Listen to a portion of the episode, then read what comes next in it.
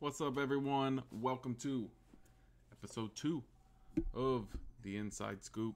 Today's guest is Klue27, great streamer, fantastic dude, super entertaining. I had a lot of fun recording with him today, and I look forward to doing some stuff with him in the future. Guys, if you like the videos, if you like the podcast, let me know in the comments who you might like me to chat with, or maybe yourself. Maybe we can bring you on as a guest of the podcast and have a little bit of fun. If you do like the podcast, don't forget to hit that like and subscribe button down below for me. I really appreciate it, guys. You guys are awesome. Just a disclaimer in this video. Somebody forgot to record the audio coming in, so you're going to see some audio sync issues because I had to merge 2 different streams together, and the timing for the videos was off. So everything is a little bit off. I apologize. I'll do better next time, I promise. But without further ado, guys, let's go get into it. And today, we got my boy Klue. Yo. What up? What up? What's good? How's everything, man? How's life treating you these days? Life. There's some ups and downs, like you would imagine life goes. But, you know, we're hanging tough. Yeah. So one of the reasons I wanted to talk to you is because you're somebody I watch a lot, but I don't know a whole lot about, right? So outside, behind the stream, behind the scenes, who is Klue? Who's the man behind Klue? Oh, man. Outside the stream, I'm pretty much just as crazy as on the stream for the most part. You know, I've been working lately. I got back to work after the whole COVID fiasco. We had to do full-time streaming for a while. It's a lot harder than people imagine. And, we'll talk about that, I'm sure, later on, but, sure. Yeah, I work full-time. I stream at night and, you know, I just do my thing. What do you do for work? For work, I'm a maintenance technician for a fitness company. So I go club to club, fix equipment, fix building issues, take care of swimming pools. All the whole 9 yards. Everything under a fitness center roof I can handle. Gotcha. For anybody who doesn't know, I have a boring fucking job. I'm a supervisor. I'm a tier 3 supervisor for a cell phone company. Tier 3, baby. I actually just got tier 3. They didn't give me a fucking raise. Oh. But I make decent money, so they don't need to give me a raise. There you go. Yeah, I sit at a computer all day, and then when I'm not sitting at that computer, I'm sitting at this computer. Sweet. So yeah. So if I need you to hack into my cell phone or something, like you're the guy to talk to, or what? I don't know if I could hack in, but I can make it make phone calls if it's not already making phone calls. Hey, there you go. Right. And then that consists of turning it off and turning it back on. Oh, so sweet. Okay, cool. Power as far cycle. As my technology goes. Yes, yeah, power cycle, man. Fixes everything. Except my PC. Out. Except the PC. So hopefully this whole thing doesn't crash, because apparently I'm a beginner in Discord and his PC is about to explode. So right. Hopefully we make it through a podcast. Also, it's like 20, what is it right now? 29 degrees outside, and we're in Texas. Woo! Texas doesn't know what to do when it gets below 30. Yeah. Yeah, I lived in Vegas for a while, and that's the same way down there. It gets below 30 degrees and just people freak out. They don't know how to handle themselves. Yep. I live in northern Nevada now. It's 11 degrees outside at the moment. Oh, no thanks. Yeah. It's 29. It feels like 17, I think is what it says. But yeah, we were looking this morning, and we're like, all right, are we driving to work or not? And then there was like 10, 4 or 5 car pileups. Woo. And we're like, yeah, we're not going to work today. There you go. So we played hockey. Cool. So let's talk about like your streaming. How long have you been streaming for? Oh, 5, almost 6 years. I think I've been partnered going on 3. I think this is going to be my 3rd year partnered. It's been that long? It's been that long, man, but, you know, it's a wild journey. I thought you were maybe 1 to 2 years in for partner. Yeah, I think I'm just now getting to my 3rd year anniversary, I think. Right on. Yeah. So what's the journey been like for you? Oh, you want me to break the whole thing down? It's quite the experience. So a lot of people know me for MLB The Show. That's kind of how I got partnered is that game. But it started way, way before that. Basically, I was a competitive Madden player. I've been a competitive Madden player for as long as I can remember. I used to compete in like live tournaments, you know, old tournaments, you know, old people tournaments where you actually had to like, you know, stand next to a person and share a screen. Yeah. And you could, you know, talk your shit and whatever. So I was kind of new to Twitch. I knew who Problem was. I was actually at a few tournaments. I was never good enough to actually, you know, compete with Prob, but I was, you know, that was kind of, you know, who I knew on Twitch. And me and my boys put together a money league, Madden-wise. And Madden's competitive, and people cheat. And we were running this league. It was like a $500 pot, so it was like, you know, a decent chunk. And this one dude faked a power outage so he could restart his game. He said he did whatever. He faked a power outage. So we made it mandatory to stream. Well, none of us knew anything about streaming, so I started researching it. Okay, Twitch, YouTube, how are we going to do this? What are we going to do? What are the rules? You know, all that stuff. So we started streaming our games, you know, for collusion purposes. And then I found Twitch, and I was like, hey, man, this Twitch stuff is cool. You know, let me see, you know, what the Madden directory looks like. So I looked up the Madden game, and I found Prob on there, and I was watching. I was like, oh, man, I know Problem. Yeah, let's check him out. So then I was watching him, and I was picking up some plays and some glitches and, you know, all that stuff that Madden players do. And I took that back to the league. I started dominating. I started getting good, and then people started figuring out, hey, oh, he's running YouTube plays. So then they started running YouTube, and then, you know, it just kind of evolved. And I wanted to broadcast the playoffs, so I was like, what do I need to do to broadcast these playoffs? So if I'm not in the playoffs, what do I need to do to, you know, stream these? That's how I figured it out. I was like, well, okay, I need a PC, got it. I need this. I need a camera. I need a mic, and I kind of put it all together and started, you know, streaming just Madden stuff. And then I just started streaming Madden, basically, and just, you know, kind of grew a little bit, you know, not crazy, but just kind of, you know, got my feet in there. And then Madden just got tired to me. I'd been playing it a long time. Like, I needed a change. I was averaging, I think, about 10 viewers a stream. And I was like, you know what? My stream's still new. I kind of want to dabble in Fortnite. Fortnite's hot. So I started streaming Fortnite. And, you know, viewership, as it does switching any games, it cuts in half. And so I started streaming Fort and just kind of really got the itch for streaming through Fortnite. But as you know, like playing in a big game, in a big community, in a big genre, you never get found, ever. Exactly. Yeah, you can't get found. So then I went back to Madden for Madden. I think it was Madden 19 or no, it was Madden 18. It was Madden 18 because they're always a year behind. So it was Madden 18. I started grinding that game again. I was actually pretty decent at the beginning of it. And then like a few patches, you know, I got patched and I just wasn't very good after the patches. And it just became such a money pit, you know. It just became so costly to build a team and stay competitive with that team. So my boy Big Cap 13, I used to hang in his channels a lot. He's a Madden content creator. You know, if you know me, you probably know him. He streams baseball, you know, at the beginning of the year until he gets pissed off that he can't compete in that, and then he, you know, goes plays Madden and whatnot. But he was talking about MLB The Show. I'd never really played baseball. I never really knew about baseball. I vaguely watched baseball, you know, fair weather-wise. You know, I was a fan, but I wasn't, like, dialed into baseball. And boom. Here I was. You know, he was watching the SDS developer streams, and he was hyping the game up, talking about it. And then I was like, you know what? Let's give this a shot. Let's see what this game's about. This kind of looks cool. So I, you know, my first game, my first MLB ever was MLB The Show 19. I loaded it up. It released. I started playing. People in chat were walking me through how to, you know, build a Diamond Dynasty team. It's similar to Mutt, so I kind of had that down already. I was ripping packs. I was, you know, doing my thing, building a team. And then they were talking about World Series. You got to play ranked seasons. That's where you know, you got to get to World Series, da-da-da. And I'm like, all right, cool. So I played through my first season of ranked in MLB, and I think I got to like 810 ish or something, which I didn't know how good that actually was at the time. Second season ever playing MLB The Show ranked, World Series champion, got to like 907.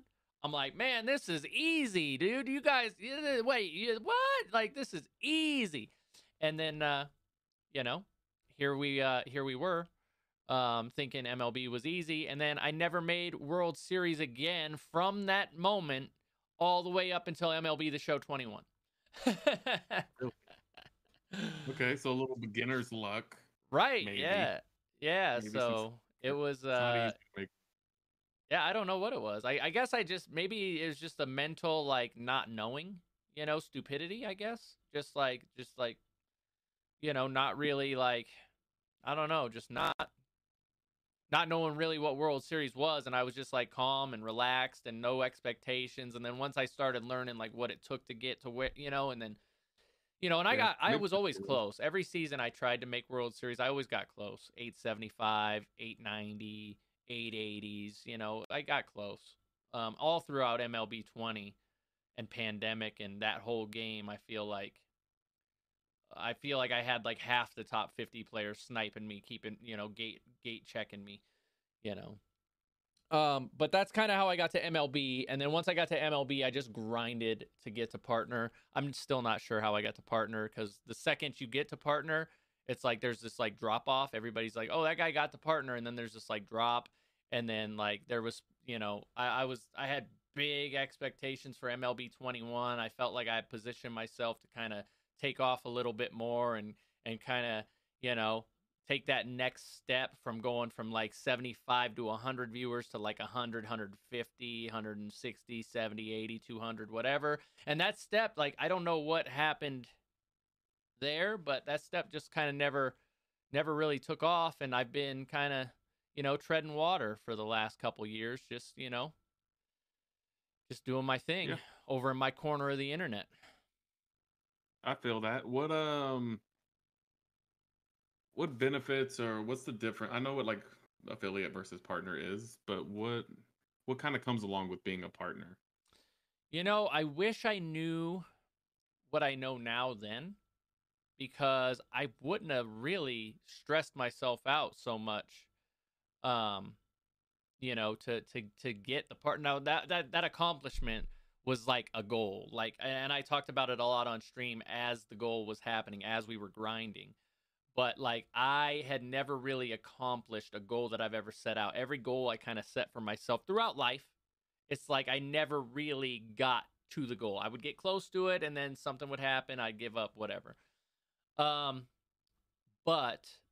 with the partnership, that thing meant a lot to me, and I worked my ass off for that. Man, like long days, long nights, figuring it out, whatever.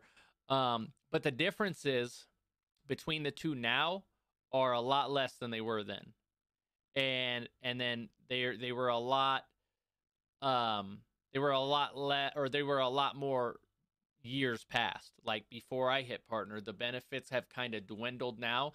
The big benefits was always you get more emotes. You get more subs, you get more emotes, you get more emote spots. Every partner comes with 20, da-da-da-da-da. You can do more with emotes. People like emotes. That was kind of the thing, you know. For a while, partners didn't get ads on Twitch, so we were kind of ad-free. So that was kind of nice for the, you know, 3 months that was a thing. But right now, they do so much for affiliates that there's very little to no difference, other than every once in a while Twitch used to send us a care package on Christmas, and this year they didn't send us anything as far as partnership goes. But the year previous they did. They sent us like, look, I just so happen to have a partner cup. Oh, that's cool. Yeah, you know, they sent us a little thing. This beanie actually they sent me. You know, so they used to do more for partners, and now I feel like they've done less for partners, and they've just kind of evened the playing field.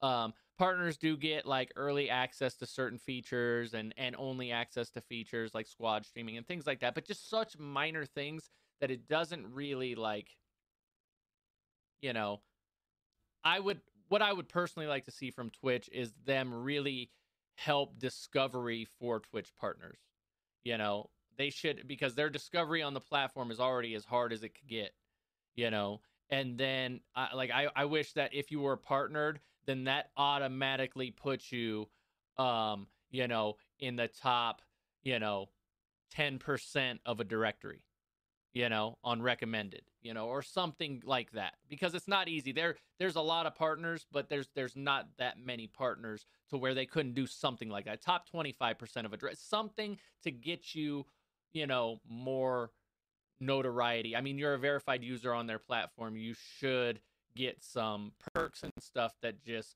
the random Twitch affiliate shouldn't get. Like, I mean, if let's just say Joe Random started a Twitch stream tomorrow, okay, and let's say they hit affiliate in 2 weeks, okay, so now they're an affiliate, right, and they've been streaming for 2 weeks, right?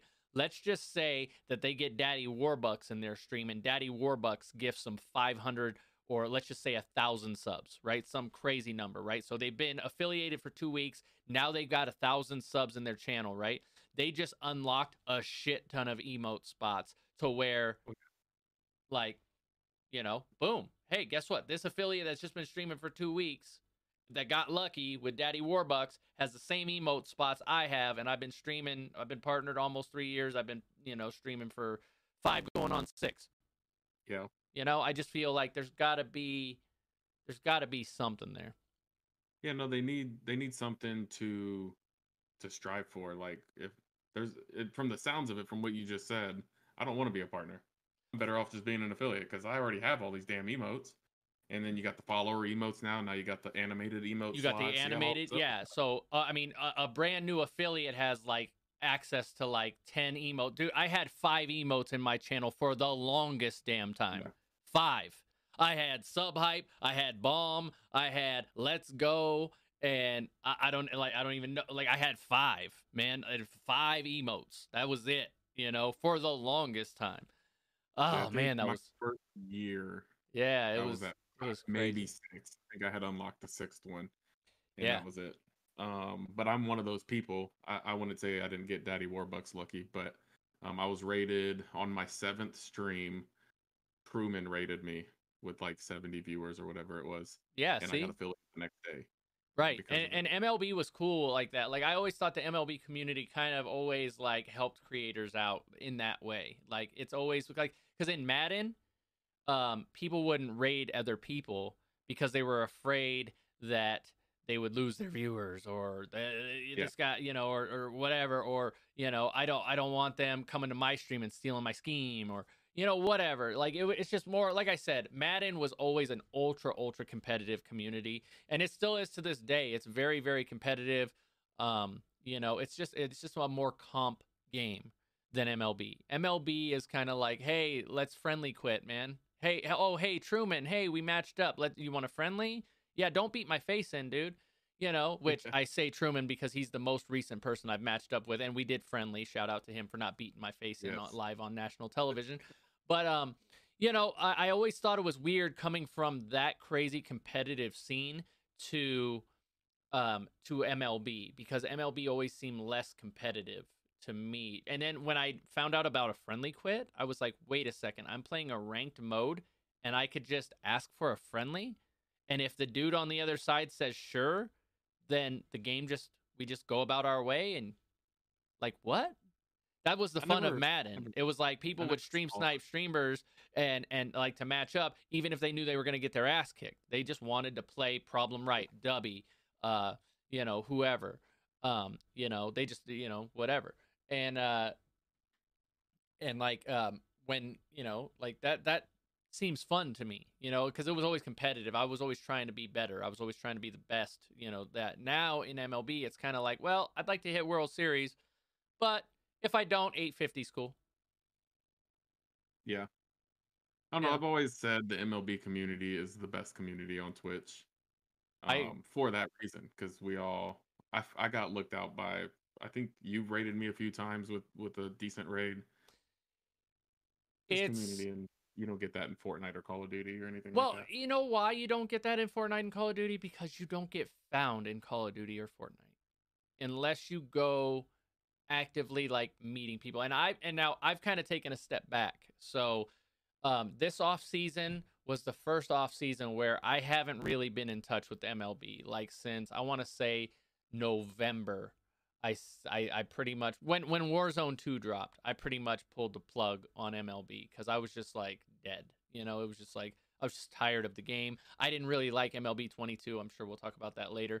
But we, you know, so I basically have been grinding Warzone. And when you switch games on Twitch, I mean, you would be surprised. I used to think like half your viewership left. I think it's more than that now. I don't think anybody likes Warzone from my community, besides like the diehards that I get every night. But and it's crazy. Like, it's crazy when you think of like, hey, you know, I see this person every day. I see this person every day, and then you switch games and you're like, man, I ain't seen that person in a month, huh? Yeah.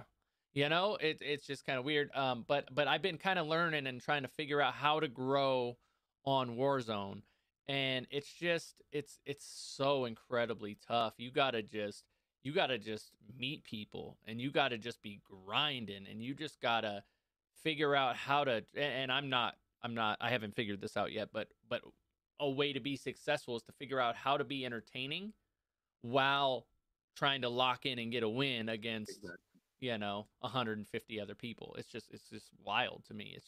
It's so tough. Yeah. It's like, you know? Warzone's a tough one because there's times where you're not like in a gunfight, but you're still like at any point in time you could get shot in the back of the head. Right, and BRs, I feel like BRs are kind of like that boat has passed, that ship has sailed. You know, I feel like everybody is kind of tired of BRs. It was the hot thing, 2020, 2000. You know, I think what Fortnite came out in 17, right? 17 has started picking up, you know, steam, and then I think like 2018, 19 was like good, and then pandemic hit and it was crazy, and then like, and now everybody I feel like is all kind of BR'd out. They're just kind of like, oh yeah, I don't want to watch this guy loot. It gets really repetitive. Like, there's not a whole lot those games can do now. They're just copying off of each other. Right, like, and I mean, but any game that you play is repetitive. Any game that you watch, MLB, like, what is there? Literally, I know people that go from stream to stream to stream literally all day long watching the same stuff. It's literally rank seasons, BR, conquest, what, you know, like, and literally boom, boom, boom, boom, boom. It's like, okay, that's a strike, that's a ball, this guy's pitching, this guy's hitting, this guy's fielding. It's the same thing. It's like so much more basic than a BR, you know? Yeah. And so it's like there's so much less going on. But, I mean, I guess it's just a sports title thing. I don't know what it is. I've been trying to figure it out, you know, because, you know, I feel like in MLB, I guess I just know how to be a better content creator. You know, I can manage chat better. I could, you know, I don't know. It's one of those things where that's where I wish Twitch would step in and be like, hey, this guy's going out on a limb playing a different game. Let's hook him up with some eyeballs on him. You know, he's a partnered streamer. Yeah. Boom. You know, kind of thing. Yeah, that's the reason I started streaming MLB, because I started Fortnite, Call of Duty, and then I would fire up the stream just on the console so my buddy at work could watch me rip packs just to see if I pulled trout. Yeah. And so I started doing that, and I was talking to my wife. I'm like, I'm just gonna start streaming. And I have a YouTube channel. Well, I have a YouTube channel now, and I have an old one where I was recording fishing videos. I just go out fishing. There you go. And cool videos. So I just repurposed it, and I was like, fuck that, like let's just start streaming on Twitch. And then nowhere with Fortnite. I was like, this is fucking stupid. Then I played MLB, and I was an affiliate in 7 days, and I'm like, all right, but I can talk more. It's like you can talk more, and you can interact more with chat. That is true. Chat, it's like, oh, did you get this card yet? Or I got this card. Now it's, hey, I got this so-and-so P5. What's your number on the P5? And right, it's different stuff. So I think you're connecting a little better with this game, even though it's repetitive and you're watching the same thing. There's different ways to connect in this versus BR. Like, oh, I got this camo. Like, right, who gives a shit? 100%. How many wins do you have? Are you going for a nuke? Oh, you're not good. You can't even win a game. Okay, cool. You know, whatever. You know, it's funny that way. So I spent, I don't know if you play like multiplayer for Modern Warfare 2. Oh, but yeah, the camo grind. Yeah, you got to. So for this is the first year that I've actually like spent all my time trying to get these camos. The chat was with me the whole time. Hey, what camos? And I had a little counter on the screen and everything. I get Orion camo, which is the last one, and no one gave a fuck. And I'm like, what the? Where'd y'all go? So now I play MLB. Right. Yeah. Back to MLB. Yeah. So you're saying that when you were doing your camo grind, like chat was more lit than yeah, and you know, and then once you got it, then it's like, okay, cool. Yeah, cool. What are you gonna do with it now? Like, it's whatever. So. Yeah. Now I play Warzone with people and I buy them guns just so they can use the camo. I was like, here, use this. And it's got Orion camo on it. Dude, you need just to pull up to Warzone and get me a win, bro. Jeez. I might be able to help, but I don't know. Slick Baker's the one you want to talk to. Nah, dude. Nah, me and Slick fight too much. Nah, I'm just kidding. I'm just kidding. Slick's my boy. Slick's my boy, man. We've been playing. Me and Slick have played quite a bit, and we've actually connected more this offseason than in years past. So it's pretty cool. You know, in that aspect, I think we've caught a couple of dubs together, but our teams always happens where like, and this is kind of me. I feel like I've gotten so much better in Warzone, and that's why I've been appreciating the grind, because in MLB, it's like, I'm not trying to get better at MLB 22 right now. Like trying to get better at MLB is like a, you know, April to like June thing. Like, let's practice, let's warm up, let's take pitches, let's hit on legend. Like, you know, let's go through all those steps and try to get better at the game, you know. But at the end of the year, it's like, I'm not practicing. I'm not warming up. I'm not, you know. So, like, the grind for Warzone, I'm horrible at shooters. I have always been a sports gamer. I've played casually, you know, Call of Duty and whatnot, and shooters in general. So it's not easy for me to just pick up and, you know, lock in and be good. So I feel like from Warzone 2's release to now, I've gotten so much, like so incredibly better, but the win rate is the same. Like I get a win every couple weeks, like it feels like. So it's just one of those things where it's frustrating to feel like I'm getting better and not seeing any results just yet. Oh, I can't hear you. Shit, my there we go. Muted. You playing with Chad or are you playing solos? Like, what are you running in Warzone? I'm trying to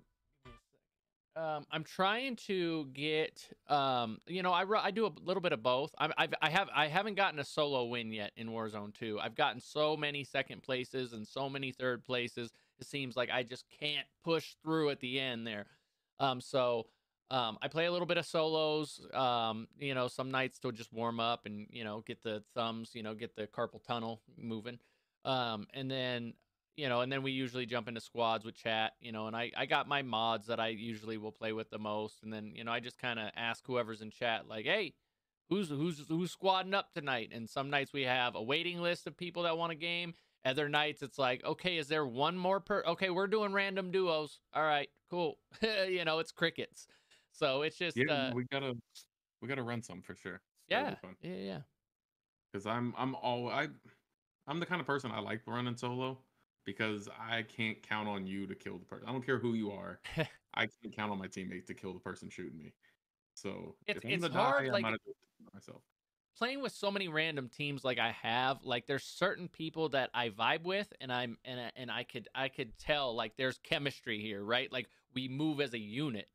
You know, and then there's other teams where it just feels like, you know, you're trying to, you know, tie your shoe with like your arms crossed. Like it just feels backwards, like something isn't vibing, right? And then there's other times where you jump on a team full of goons and it's like, these dudes get nukes and I just stand there with the gun and they're like, boom, we got a dub. All right, let's move on. Let's go, you know, kind of thing. So it's just kind of a weird complex thing of like trying to find the right combination of people, because I'm not good enough to carry when that happens. You know, not a lot of people in my community are that cracked. I got a few that are really cracked, but you know, it's like, can we make up for one person that isn't vibing with us? Like it doesn't always happen that way.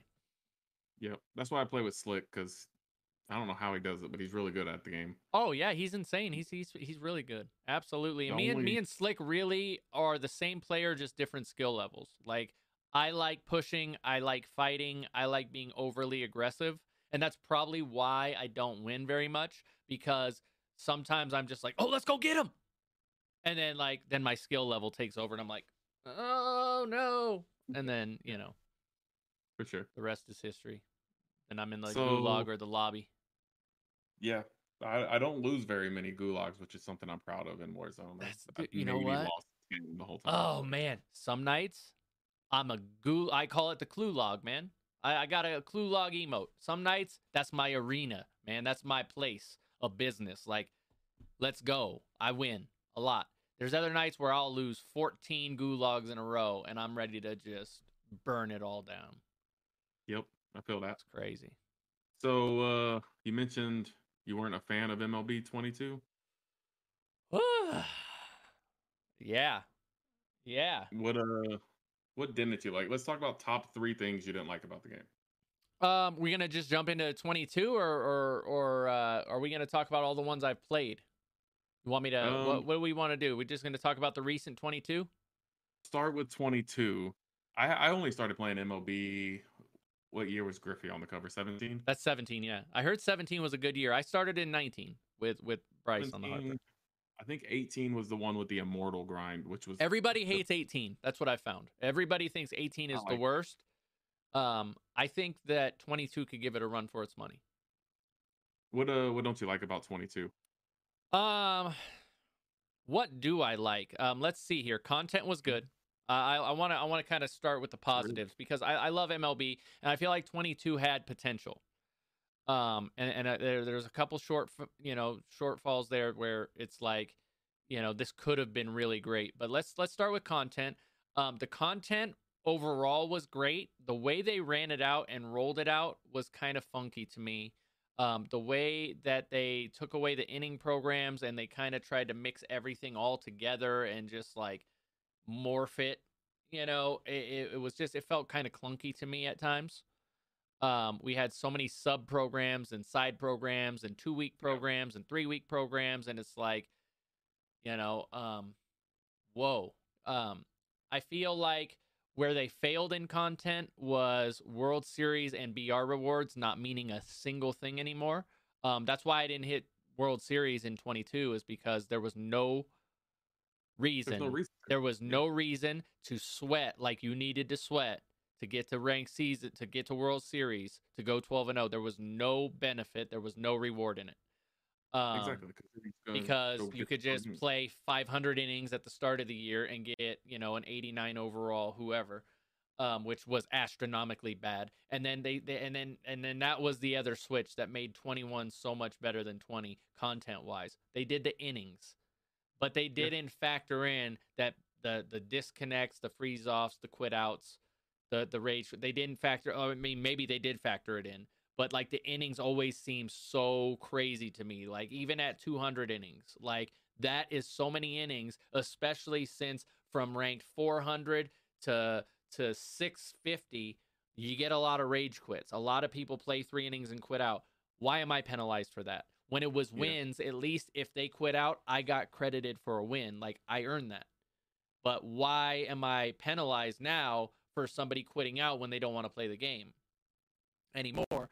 I feel like that was such a missed, because like 250 to like 300 innings, like in theory, it's like 35, 40 games. I'd forget the math now, but, and I'm horrible at math, but I feel like why, like, did they not take this into account? And when they did take it into account, because obviously they did, they lowered the thing, but they had to make an adjustment, right? Like, at least I thought they would make an adjustment. Like, hey, if there's a rage quit, it credits 9 innings automatically, you know? If there's a disconnect, it doesn't count for any innings, you know, whatever. You know, a disconnect meaning like on their end of things. It was just so weird and strange to me the way that they decided to do that. One easy fix that I always thought was just kind of common sense was make the World Series rewards and the 12-0 flawless rewards sellable, make the others non-sellable. If I want to grind for a card, and I'm not good enough to get 12-0, but I could do a BR program to get the card, then I should get the card. I should not be allowed to sell the card because that killed the value. It killed the grind. It killed the reward. You know, there was no benefit to going 12-0 when I could just, you know, go, you know, 3-2, 3-2, 3-2 for 8 hours and get the same reward that some of the top level players are getting right away. Yeah, no, I agree. It's interesting. You said the content was good. I actually, I'm the opposite. We haven't gotten new content since like early December. So oh, I feel no, like... no. End game content is always bad in MLB. But that's a whole different thing. I'm talking about like prime content. Let's just say from release to your camera cut out. Yeah. From release to World Series. And I would argue that like certain programs were better than other programs, but like I'm just talking about overall content. There's a lot of things they did with the multiple 99s and multiple versions of cards that I just didn't agree with. I thought that was kind of weird, and just like, why give us a fake 99 Griffey that's awful and then give us a real 99 Griffey that's good? Like, how are these both comparable to 99s? Like, they're not. And it was obvious that they were just like throwing stuff out there, you know? Yeah. I think like headliners, for instance, is kind of where I was going, where why are we getting like a headliner every week? Like, well, they killed the value of headliners also with the stupid extra 25K pack. They killed the value of everything. They just didn't want any of these cards to be. I remember I pulled up Vlad in MLB 19, I think it was, as a headliner of Vlad Jr. I think that was the year he had his sick-ass Future Stars card. Yeah. It was either 19 or 20. And that card was like a $400,000 or 400,000 stub card for like the first 2 weeks it was out. These headliners, a brand new headliner could drop 99 overall, whoever the hell. And I mean, by lunchtime, or you know, by the time I'm off work, because I'm on the West Coast, so at lunchtime it drops. By 3 o'clock, it's a 29,000 stub card. Yeah. What? Why am I gonna spend $37,500 on headliners to pull a 25,000 stub card? Where's the value on that? Why'd you kill the value? You know, for sure. I never understood that. Yeah, no, I felt the same way. So, hopefully 23 is a better year for MLB. I think it's got some promise. I think there's some cool stuff that they can do. Well, I just hope, so just like the differences in 21 to 22, gameplay in 21, I felt was really, really good up until the McGunsky patch. Okay. When McGunsky put out the YouTube video about the PCI not reaching, the second that they tweaked that is when the hitting engine went to hell. And that carried over into 22, and that was my biggest issue with gameplay all year long, was hitting made no sense. I'm getting no doubters. I'm getting no doubt home runs where the PCI is over here and the baseball's over there, yep, and that thing's a moonshot. It went 420. And then I've got a ball right in the middle with the PCI just under the ball a little bit. That's a lazy pop fly to the picture. Like make it make sense to me, please. Yeah, the like, physics. I had one yesterday I was playing. I was late on a ball inside. No, I was early. I was very early on a ball inside, and it went to right field with the right-handed batter. There's no way it physically can happen. And I went back and I played 19, okay? And everybody says line out simulator. The ball physics in that game were 10 times better than what they are in the current game right now. Like, when I hit the ball good, it felt like a good hit. It might be a line out to the center field. It might be a line out to right field. It might not find grass, but I know I hit it good. I know I put the PCI where I needed to, and I just, that's baseball. You know, kind of thing. That cliche, you know, that's baseball, right? Sometimes that happens, right? And then, but when I swung bad, it felt bad, and it didn't do funky stuff. I feel like they overcomplicated the hitting engine with the 3-tier PCI and all that garbage that they did. And I feel like they've expanded on that, and I feel like every time they make it more complex and more complicated, it just gets worse and worse and worse and worse. Yeah. So and it's kind of been downhill since then. I always defended 21 as far as hitting goes. A lot of people were like, pinpoint's too good, and oh my god, why should I be? I could just dot this same spot, and you can never get to it. I would rather have that PCI and that hitting than what we have now. Because I felt like even though, like, if you faced, like, a top 20 player that could literally pinpoint dot that one corner where you could barely reach with a sinker, dink, dink, dink, dink, dink. If you could do that over and over and over, well, guess what? Skill gap. This dude is good enough to dot me in the same spot at the same spot every single time. Yeah. You know? So that's skill gap, and you just got to kind of deal with it, you know? Yeah. I mean... One people's biggest complaint, I think I've seen more of it this year than any other year, is perfect outs. And I was like, perfect doesn't mean it's going to be a hit. So, well, and then you want people that want it to be like Arcade Simulator, where every perfect should be a hit. Are you kidding? Stupid. Have you ever watched a Weem stream? Have you ever watched these dudes? Have you ever watched Ochev? Like these guys are getting perfects. Like they. You'll never get them out. If a perfect is always a hit, you'll never get them out. Now, perfect foul balls, that should never be a thing. That should be 0%. Because if your timing is perfect. -% if you can't, like I should never hit a perfect and it go foul. Yeah. Ever. Yeah, ever. Exactly. Which is where the physics are shit. Right. So, what do you want to see? But, what was your question? I didn't want to cut you off. What do you want to see in 23?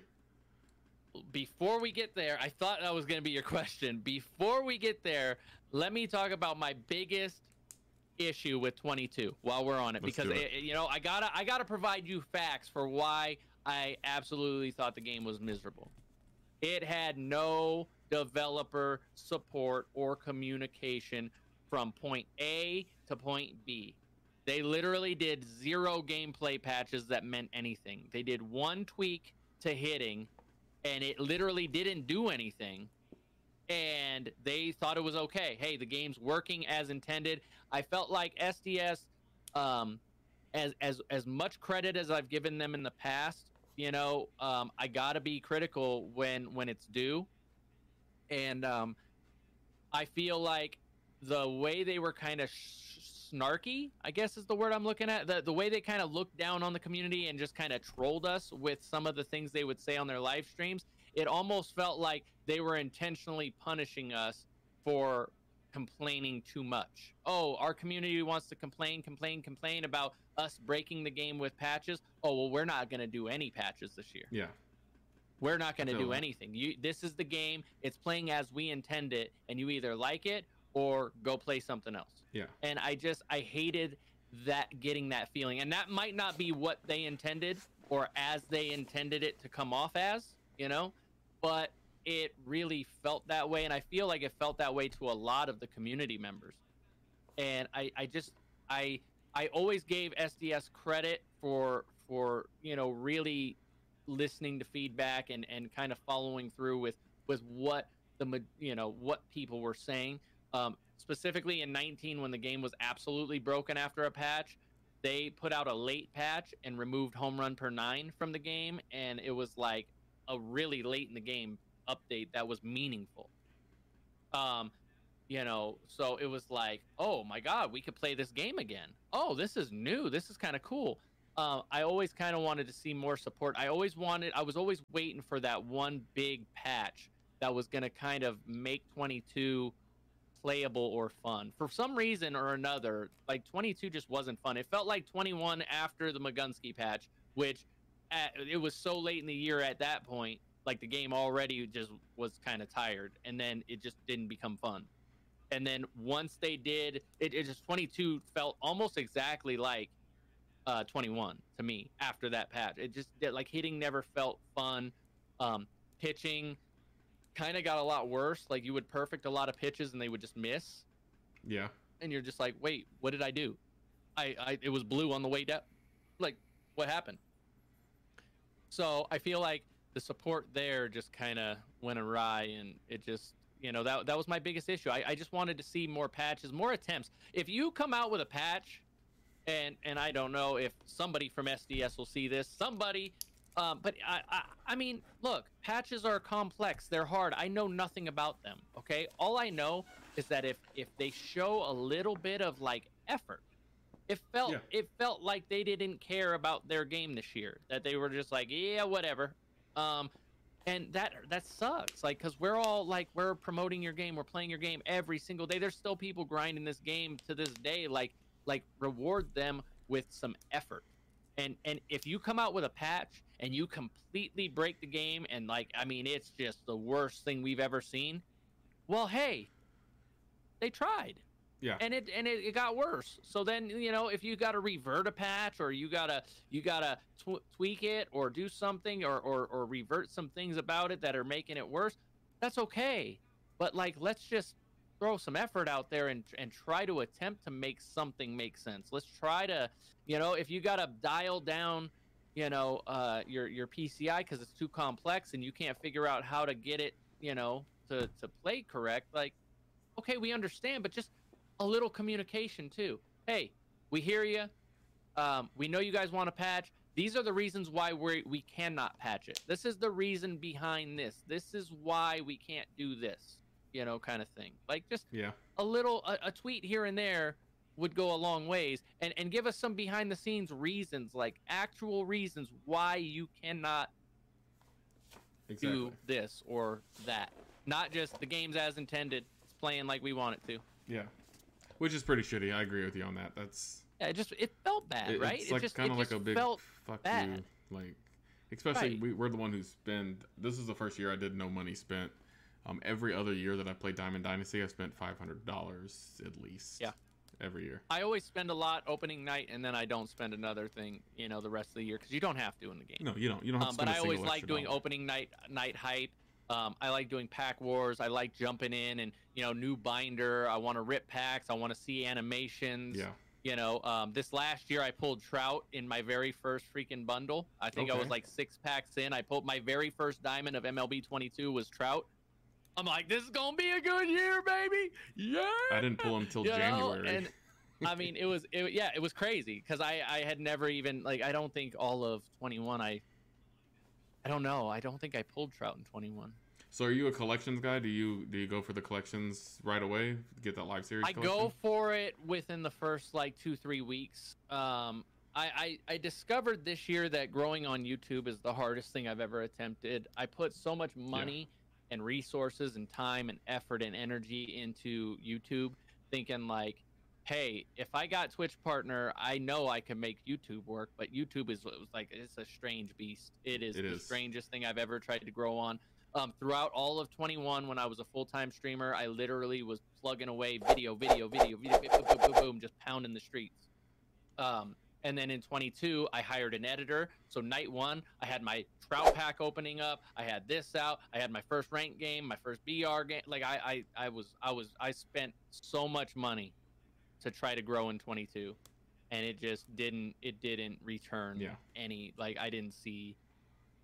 I mean, I might as well have just either made donations to streamers, or I should have just like took all that money and just like set it on fire for a video, and maybe that would have got more views. I don't know. SB style, for sure. Because it was like the most disappointing and failure filled thing. Like there's no worse feeling than when you put your all into something and you are constantly trying to learn and strive and do and this and that, and then it just tanks. So I saw, you know, so YouTube, it's a rough game out there. I saw on YouTube you have 1,000 subscribers, if I'm not mistaken. Are you an affiliate on YouTube yet?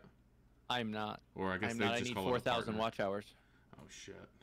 See, that's crazy. That sounds insane. 4,000. It's like over 12 months, right? Something like that. Yeah, over the last 12-month period. Yeah, and I think I'm like at 800 right now, and I haven't been doing anything on YouTube for about the last 2 months since life has gotten crazy. Yeah, that's insane. And MLB kind of died, so. Yeah. You gonna go back to it in 23? Yeah. Oh, 100%. 100%. I'm not hiring anybody because I can't afford to. As soon as the YouTube starts making a little bit of money, then maybe I could justify, you know, hiring someone to edit my stuff. But right now, I'm gonna just kind of focus on, you know, my editing, you know, skill. I guess like I need to figure out a way to juggle, you know, full-time job, life, YouTube stream. Like, I gotta figure out a way to like balance that so I could be efficient. Yeah, no, it's a tough one. Because that's my biggest issue is efficiency and consistency. You know, I'll be able to post, and then like something will happen in life, and it's just or every video will tank, and it's like I record a video that I try to make entertaining, and it's just like, well, how do I polish this turd? And then it's like, and then it'll be like a big time video that I need to get out. It'll be like a Griffey debut. Okay, he went 0-for-5 with 6 strikeouts. You know, and I feel that. You know. No, I see a similar thing on TikTok. I've just starting this year. I've been posting just everything to TikTok. I just take my clips and put them on there. And I don't know what it is, but I hit 200 views on TikTok, and then they just fucking stop. It's like they just take me out of the algorithm. It's the same thing with shorts too. Like you have like a 3-hour window. Exactly. And that's the views you're getting. They push it out for so much time, and if it doesn't get so many likes and this and that, and then there's other videos where I'll have 14 views on a YouTube short, and then like all of a sudden I'll get like 4 subscribers, and I'm like, wait, where did those subscribers come from? And I look at my most recent videos, nothing. Yeah. And then I go back, and like the video that had 14 views a week later all of a sudden has like 8,000. What happened? I don't understand. You know, it's just weird. It's like it's so strange to me how that whole algorithm and such works. I was talking to Tango 85. He was episode 1 of the podcast. I was talking to him, and he had a video that had been up for 24 hours and it had 58 views. He took it down and posted the exact same video again. It hit like 2,000 in the first hour or 2 hours, whatever he had said it was. And I'm like, I don't really know. I don't really know what the answer is, and that's the problem. There is like you don't really know what to do. You could like I've gone so far as to try to mimic some people that I see. You know what works. Okay, so these kind of videos are working. So let me make these kind of videos. Obviously, I don't just take exactly what they're doing and move it right over and do the exact same thing. I put my twist and my creativity to it, but I do the same style.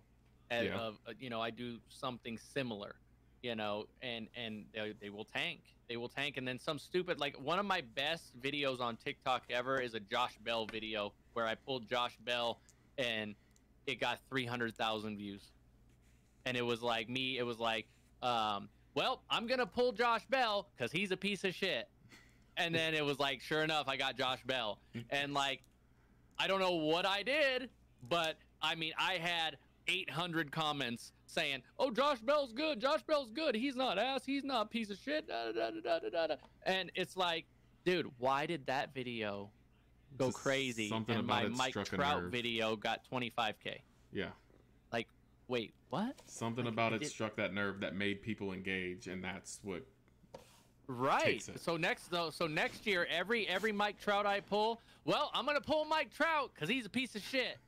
Overrated as fuck, he's trash. You know, whatever. I'm sorry. Oh, we should probably edit that for YouTube. Hold on. He's a piece of he's trash, he's that's what I need a fucking edit button, just beep. Right, you could just add a bleep in there. I know. I forget. We're not like a podcast because they don't really like they won't tank your videos for, you know. I didn't know that was a thing until like yesterday. YouTube will. I found out for the first time yesterday. YouTube, like I couldn't even hold up if a piece of paper said the word "fuck" on it. Oh wait. They would. Yeah, there you go. So yeah, I didn't know that was a thing. So every video that I have on YouTube is gonna get demonetized. So.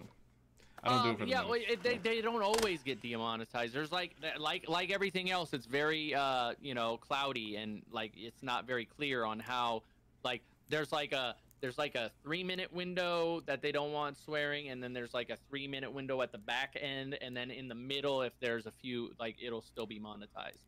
But it's weird. I don't know. Like and it changes all the time, I feel like. So I try to just clip out that stuff, and I don't even like put in bleep sometimes. I just like erase the audio. That segment of it. Yeah, I just like I still leave the video part where I'm swearing. I just erase the audio part of it. So like it'll just be blank instead of a bleep. And then sometimes I'll add the bleep, and sometimes it's more of a pain to, you know, so it's like It's weird. And then when I'm recording a video, I'm trying to like put my YouTube hat on, you know, and like not swear as much, you know, kind of thing. Yeah, I gotta start doing that. I think that's what I'm gonna lean towards. But 23. MLB 23. Yes. First off, let's start with the cover. We found out the cover's jazz. What do you think? Dude, I love it. Like, anybody that doesn't like jazz, like, you guys are so lost. Like, he's young, he's electric, he's got colorful hair, he plays the game exciting. Does he bat 240 against, oh, you know, oh, does he have a 550 OPS for all the, like, stat nerds? Who cares about how good he is? He's good for the game. He engages with the community. He wants to play streamers. He wants to engage with you. He wants to talk about MLB. He is electric. He's flashy. He's defensively a stud. He'll make that diving catch. He'll whip that ball. Like, he is exactly everything you would want in a cover athlete, except for he's young and he hasn't improved to his level yet. You know, when he's healthy, kid's really good. You know, and he's just so exciting for the game. I can't believe the hate that Jazz has gotten. Yeah, and I've been saying it for about 6 months that like Jazz was going to be the cover, just because I saw the vision. Like like you see it. He's the people want to, you know, people are drawn to him. I feel like I was drawn to him. I don't really follow the Marlins all that much, but when I went to see the Marlins play the Giants on opening day in San Francisco, I was telling my dad, I'm like, hey, they got this guy Jazz. He is amazing. Wait till you see him. He's the dude with the pink hair out there. You know, like he's so easy to talk about, and he's so, you know, it's just. It's crazy to me all the hate he's gotten. I love it. I think they nailed that. I think Absolutely. They just knocked it out of the park with the cover athlete this year. Absolutely agree with you. And I was watching that stream, well, the second half of it, because my boss called a meeting right when the fucking stream started. Right. But yeah, I was like, yeah, this is a really good choice, and everybody's like, first off, everybody's saying, why is it not Trout? Like what? First L of the MLB season. No, who do you want on there? A huge like, capital W. Yeah, like who do you want? Like Julio Rodriguez? Like he was a rookie last year. We don't even know if he's going to remain good. Yeah. Like was he flashy last year? Good, great, wonderful. But like how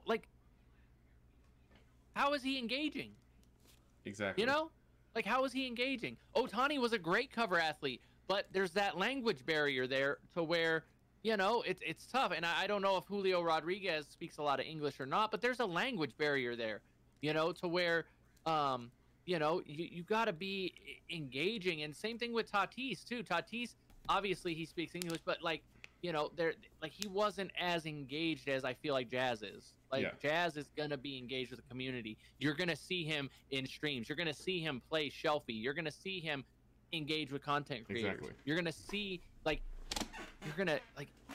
he's engaging. He cares. He's gonna be part of the gaming. He's community. More than just collecting a check to be on the cover. Yeah, he's, you know, and I feel like some of those, you know, some people, that's what they're there for. Exactly. So would I have liked to see Julio on the cover? Absolutely, he did amazing things this rookie year. Jazz is still a better choice. Right, and if Julio knocks it out the park this year, you know, he's the next young, exciting player that they could market. If Wander Franco has a crazy year, he's another young, exciting player. You know, you want that young, youthful exuberance. You want that, you know, you want that guy. You know, you want that guy. Like, you're not going to get Trout on the cover. You're not going to get, you know, Judge already had his cover. Yeah. Like, you want Judge on there again? Like how many times are we going to see Judge on the cover, you know? Exactly. You know, Griffey, like, we don't even know what the collector's edition cover is. If it's Jeter, people are going to lose their minds. You know what I'm saying? And who knows how good of a card Jeter will be in the game if he's in the game. I don't know. Will they juice him? Probably. But, like, it's just like, what else? What more do you want? Like, who's other, you know, what more can you ask for? You know, Jeremy Pena did more than, you know, Julio. You want him on the cover? The Astros fan, he would have been more qualified to be on the cover if we're looking at it that way. He's young, and he won a World Series, and he was the MVP. He stepped in for Carlos Correa and absolutely crushed it. Like, yeah. My vote was for Jeremy Pena. I mean, ALCS and World Series MVP. Yeah, come on. It's crazy. Like, yeah. So, I mean, if we're going just based off stature and based off, like, stats and were you good, like, I feel like then there's a lot of boring baseball players out there that are insanely good at the, you know, that are the best of the best of the best, you know. But personality-wise, electric-wise, like, I don't know if you could have, like, built a better player to represent your game than Jazz.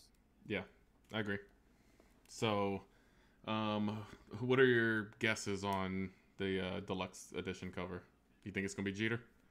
I think it's gonna be Jazz. I think they're gonna do exactly what they did with Otani last year. They're just gonna have some artist have a fancy cover, and you know that's gonna kind of be the blueprint. I feel like the last 2 years were the exact same game. I'm hoping that this game doesn't feel that way. So as far as like hopes and dreams for 23, I want it to be fun and refreshing. I don't want them to follow the same blueprint of the last couple of years. Yeah. I want them to do something different. Try something, throw something at the wall, see if it sticks. Give us new game modes.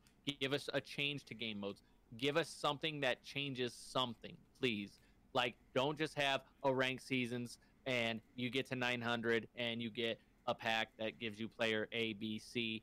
Like, do something different. Give us something. Make ranked different somehow, some way. The biggest fail besides like support for the game of 22 was their lack of attention to co-op. Yeah. They put co-op out and it barely worked half the time and it was awful and there was literally zero reason to engage with that. I feel like co-op, I said this in a YouTube video last year during the tech test when we were all going crazy over co-op and we were all playing it and we were all, you know, I was putting out videos with Spore and Movie and like it was just like Jugsy and like we were just going nuts with it and it was just the funnest thing ever. It was just it was just crazy how much fun it was, and then like it just died at release. I don't think I've played a co-op game since the tech test because there was no reason to engage with the mode. There was no reason to go through the disconnects and the playability and all that thing. I think that is the most that's the thing I'm looking forward to the most. Will they expand on co-op? Because if they do that, if there's a ranked co-op, can you imagine getting two content creators together and trying to hit World Series together in a ranked co-op mode? You know, or hey, you know what? I'm ranked 875 in co-op ranked seasons. Let me get somebody insanely good at the game to carry me, you know, or the opposite. Like I try to hit World Series with, you know, that Klubot guy, you know, can we do it? You know, whatever. Yeah. Like there's so many ways to expand, or even like a BR, you know, co-op BR, you know, that's a little quicker grind than World Series. But obviously I don't think you need to make World Series with the same teammate. Obviously it's just going to be a co-op. Sort of, but there's tons of ways to engage and expand on that. And then I just want to see another mode other than events. You know, events feel tired. It feels worn out. It feels like they do the same stuff. Everybody predicts everything in this community. There's nothing new in the game. Everybody knows that, you know, oh, we're getting a moonshot event. Well, why did we have 11 moonshot events this year? Like, make it special. Make it something. And then one moonshot event, we had bronze pitchers. That wasn't even a moonshot event. Like there was some bronze pitchers that dotted. Like, what are we doing? It just feels recycled and stale. And I just want, I just have the highest of hopes for MLB 23. Even something as little as updating your props in the stadium creator, like which they did. They did do one update this year where they gave us a few more props. But like, can we get some more animals? Can we have more than just a dinosaur and a T-Rex and a cow and like how hard let's do like a I don't know, let's do like every new program we get some new props, we get some new items. Like I don't know, just give us something in like a content pack, you know? Yeah. Put it in the store. If you want to, you know, spend 50,000 stubs, you could get the, you know, the farm animal 10,000 pack where you could have like whatever. Like just give us something different to look at, you know, and create with. I think Stadium Creator, I hope they expand on that and just like you know, really take that next level to where they could kind of create content around that, you know, and start giving us more stuff. Obviously, I want caps removed. I've been against caps. I think why do you give us content and then give us the ability to grind for 6 hours and have a 99 overall at the beginning of the game? They're only toxic. They're not fun. People only use them to gain an advantage, and most of the time there's something racist or something stupid to go along with them, and it's just a way for the community to be toxic. And I just like get them out of at least Diamond Dynasty, get them out of ranked. If we obviously Road to the Show, keep them there. That's where your creative player is. That's where you go to do that and engage in that game mode. But just keep them out of, I mean, bare minimum, keep them out of ranked like you keep them out of events and BR. Like, no. Like, if you, like, no.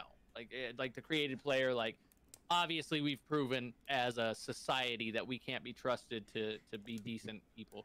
And, true. I mean, not, you know, all of us. I don't put us all under that umbrella. But there's, I mean, how many ranked games do you play? I would argue if you play, you know, 15 ranked games in a row, and you run into 10 created players, I'll bet you half of them are racist, or half of them are intended to be, or something, you know, some garbage where it's just ridiculous. And it's just corny. It's just corny. Just, you know, let us engage with the content that you provide us. Unless you put like a tier, like your created player can only get to 84 overall with silver badges for the first program, and then next program, okay, now your creative player has the ability to get to 86 overall with gold badges.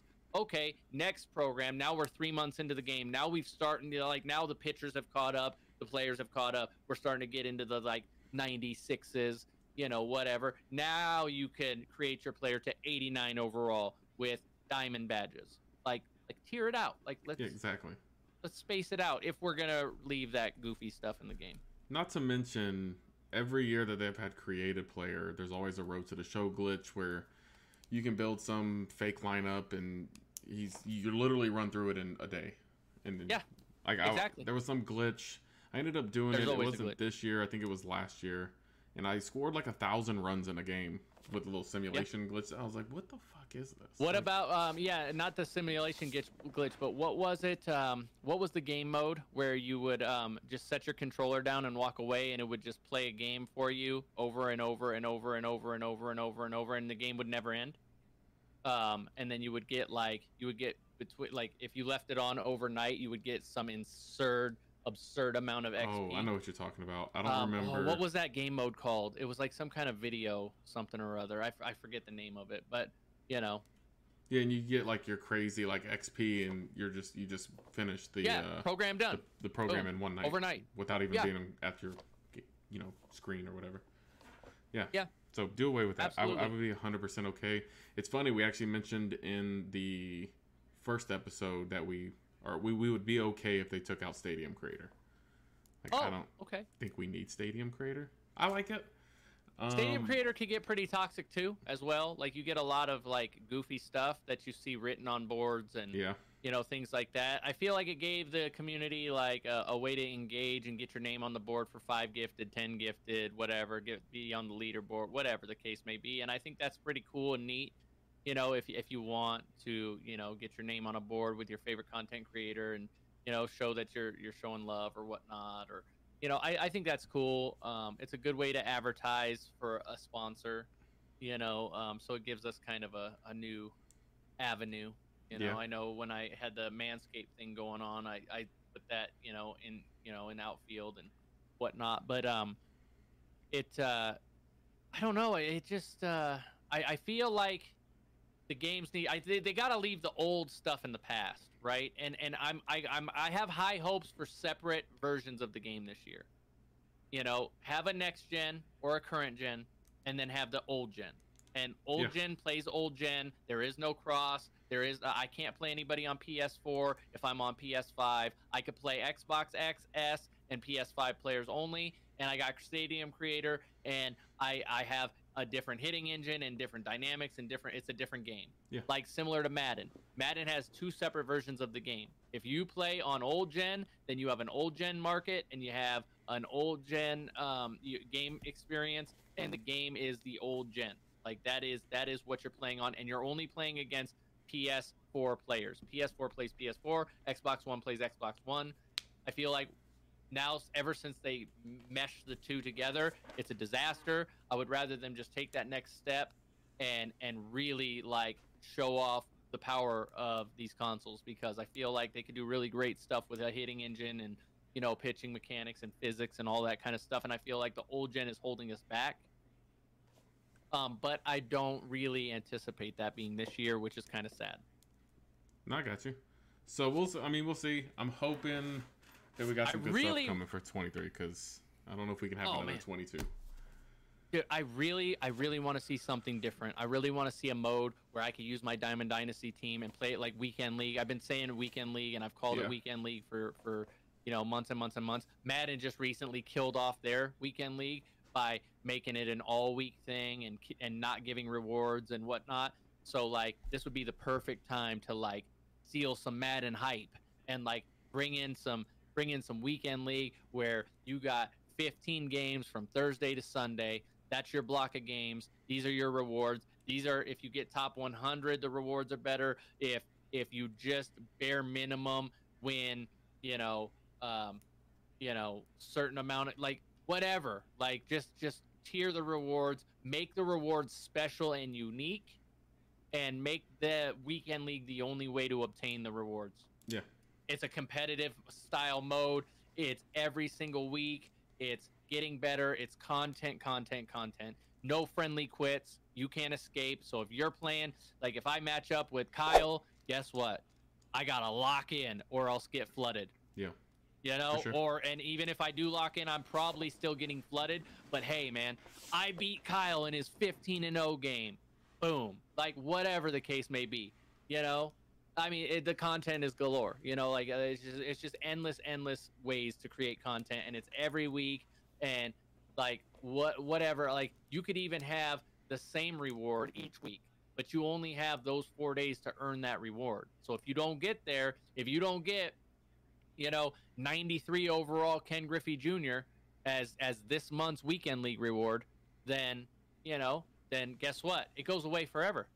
Boom. Yeah. You can't get him. And then now you still have a market for these cards, because now there's no market for any cards.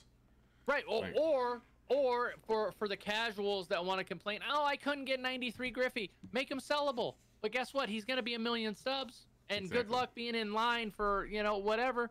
And then that gives the good players that are good enough to earn these rewards a reason to play the game mode and a reason to stay playing. A lot of good players would, you know, go, you know, 14-1 at the start of a ranked season, get the rewards, sell it right away before it tanked, you know, in a day, and then they don't play again.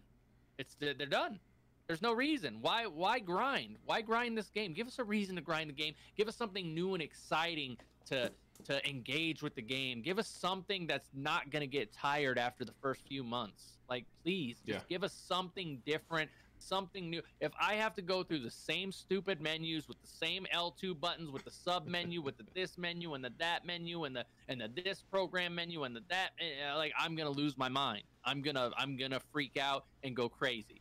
Because I think the menu, like, they didn't even go as far as to try to fix a menu. They gave us the same garbage menu 2 years in a row with different backgrounds. Yeah. Like, come on, man. Like, the thing is clunky. I mean, for 2 years, for 2 full years, you win a BR game, they kick you back to the main menu. They don't even leave you in the BR menu. I never understood why the fuck they would do that. That makes no sense. I was just complaining about it.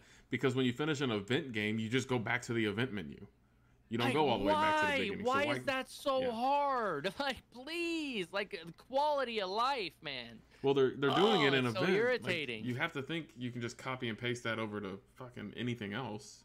Oh goodness, so, you would think, but they may. Who knows? That's why they make the big bucks off of us. So. Right. So let's talk Super Bowl. We're kind of running out of time here, but I gotta hear. So I watched the stream. was it a couple days ago? You were fucking I don't remember it. Hosted. It was a hell of a time at Klue's house. Yeah, we danced more than you'll ever see me dance. I screamed at chat. One member in particular, sorry attitude. You're my boy still. I know it's all love. Best part. One of the best parts of the stream. Oh, dude, I know, man. It was crazy. But, I get passionate, and then I get drunk, and then it just kind of spills into, what it spilled into. I'm super excited. I think the Chiefs have a really good shot to win. The Chiefs have played one of the toughest schedules in all of football. Their first half schedule was brutal, and then their back half schedule was relatively light. But we still had to play the Bengals, the Bills, the Niners. I mean, we had to play everybody. Everybody good. We had to lock in against. Yeah. We did not play the Eagles, but I feel like the Eagles had an easy road, and I'll never knock the Eagles for that easy road because you put the game in front of them, and they beat who they needed to beat to get to where they needed to get to. So roster, top to bottom, both rosters are insanely talented. I hope that Pat's leg is good, and I hope we get a full effort out of him. I hope he's very, because high ankle sprains, you don't heal from that real quick. He's got 2 weeks, right? 2 weeks to get ready for it. Yeah, it's 2 weeks to the Super Bowl. And I feel like it's going to be a really good game. There's a lot of good storylines, brother versus brother, coach versus former coach, whatever. It's just going to be a really, really great game. And I'm excited. I think the Chiefs are kind of getting sold short, because of the injuries and such. But I feel like we got a good shot at Patrick #2. And I'll tell you what, if the Chiefs do win the Super Bowl, if you thought the AFC Championship stream was something, well, you're in store for the Super Bowl celebration, my boy. I'll put it on my calendar. It might go crazy. What's your score prediction? If you don't mind giving it. I'm obviously going to pick the Chiefs to win because my heart and soul is there. I feel like in order for the Chiefs to win, we're going to have to keep it relatively low scoring and just let our defense kind of do its thing. I'm going to say I'm going to go 33-27 Chiefs. Okay, I like that. What's 33-27 Chiefs? And then we'll see where the chips lie. If the Eagles win, I feel like it's going to be like a 38-30 type of thing. Like if we can't stop them, I feel like our offense with the injuries, is not going to really be able to win a shootout. And that's weird me saying that because normally the Chiefs don't lose shootouts, because we usually have the talent to go with that. I think if Mahomes can get close to 100%, if not 100%, right. He's a dangerous man, so he'll make you pay, even if he's got to check down like he did in the AFC Championship. So, what did y'all got Super Bowl party plans or what? I hang out with Mama Klue always comes over. It's kind of a tradition. We just kind of hang out. She watches me be a drunk idiot, and tells me how stupid I am in the morning. Yep, that's what mamas are for, right? Yep, that's exactly what she's there for, So yeah, we just kind of keep it low key, and I just kind of I can't watch my games in public, so I can't do just like on stream, I'm just as much of an idiot, in my living room doing stupid stuff, saying off the wall things. I say the most inappropriate shit, in front of my mom, and then afterwards I feel stupid and have to apologize. And whatnot, but it's just I'm just intense. I'm locked in. I'm standing up most of the time. I sit down, I stand up. It's an experience. I'm sore the next day from just watching football, but it's worth it. It's all worth it. Yep. So last question I got before we get out of here is, if you could give any one piece of advice to smaller streamers or someone who's just starting streaming, what is that one piece of advice that you give people? Man, this question right here might just send us over, because I could talk about streaming, I could talk about content creation, and we could do a whole podcast on just that question alone, because I'm very passionate about it. It's something I love. It's something that I've been doing for a long time, and it's something that I would love to do as a job and a career, if I could ever make that happen, because it's just something that I love so much. If I was starting a stream from zero right now today, I would stream everywhere. I would not just stream on Twitch and try to grind like how I had to come up. I had to come up just every day, grind. And that's kind of, my been my motto forever is just be live, stick to a schedule, be live, be live. Now the game has changed a little bit. I feel like you got to put more effort into outside platforms. I feel like I would probably do like 2 days a week on Twitch. While I was on Twitch, I would be streaming from TikTok, which I'm still trying to set up. But my PC, as you know from the beginning, it's not having even just one stream available, let alone a TikTok stream as well on top of that. So that's kind of my goal going into future of streaming, is figuring out that, you know, multi setup. But I would stream 2 days on Twitch. I would create a ton of content on YouTube Shorts and TikToks. I would just blast that, just go crazy with it. Every little clip I made, I would be putting it out. And then I would stream however many days a week. Let's just say like you stream 6 days a week. I would spend 2 days a week on Twitch, 4 days on YouTube, because I feel like YouTube is kind of the future of streaming. I feel like they care about streaming, and Twitch is just trying to hold on to streaming, if that makes sense. I feel like YouTube is wanting to own the market. I feel like Twitch is just grasping at straws to try to just barely hold on by a string kind of thing. Yeah, no, I agree. I've been very curious myself about switching over to YouTube, but I would like to do that transition where we go. And especially before I became monetized, right? Because right now I depend on this. This is kind of like a side job for me. Like this helps support me as a human. Like this is a second job for me, basically. Like I depend on my stream, just to live and get by. So, because of that, I couldn't just say, you know what, I think I'm going to go 3 days a week on Twitch and 2 days a week on YouTube. And, you know, because I know that streaming on YouTube, I'm not monetized. I can't create any revenue over there, right? But if I didn't depend on stream, if I didn't depend on anything, and I was just trying to grow my platform in order to reap the benefits down the road, I would be going crazy on YouTube. I'd be doing YouTube Shorts. Every stream I did would be a VOD with a thumbnail. I would just be going as crazy as you could possibly go. I would stream everything on TikTok as well. I'm not sure if you can multi-stream TikTok and YouTube at the same time, but I know you can on Twitch because I see everybody doing it, and that's exactly what I would do. I would have the Twitch stream up and the TikTok stream going the same exact time. I would try to interact with both chats the best I could. And one of the biggest things that I've ever learned with streaming is you always want to pretend that you have 1,000 people in your stream. You know, always act like that, because then I'm guilty of it, because as the stream has died off with Warzone, my chat's quiet a lot, and I don't really follow what I preach, you know, all the time. I've been struggling, you know, mentally with that hurdle, just because you're used to one thing and something else is you know, so it's kind of, you know, I gotta kind of get back to my roots as a content creator and follow my own advice, because that's the best way. Nobody wants to come into a stream and it be crickets. Like, you got to be engaging, you got to be talking to yourself, you got to be talking off the wall about something. If you've repeated yourself 20 times because that's a hot topic, you got to do it.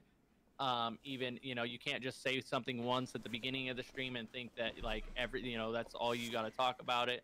You know, you got to be able to, you know, really just engage with anybody and make it feel welcome, make it feel like, you know, somewhere somebody's going to want to be, because the competition is higher than it's ever been out there right now, especially with MLB, the way that it's growing, the way that you could just fire up a stream. MLB, the directory is growing. Oh, immensely. And there's crazy. There's all kinds of competition out there, and everybody, like, there's only so much you could do.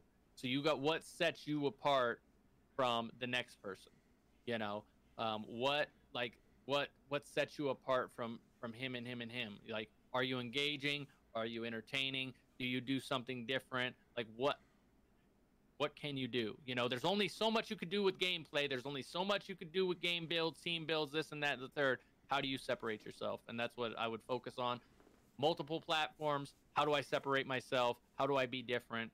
And boom, just stay consistent, because that's what it takes. It just takes consistency. For sure. No, great advice. I think everybody has that same advice, is you got to get used to talking to yourself. I suck at it.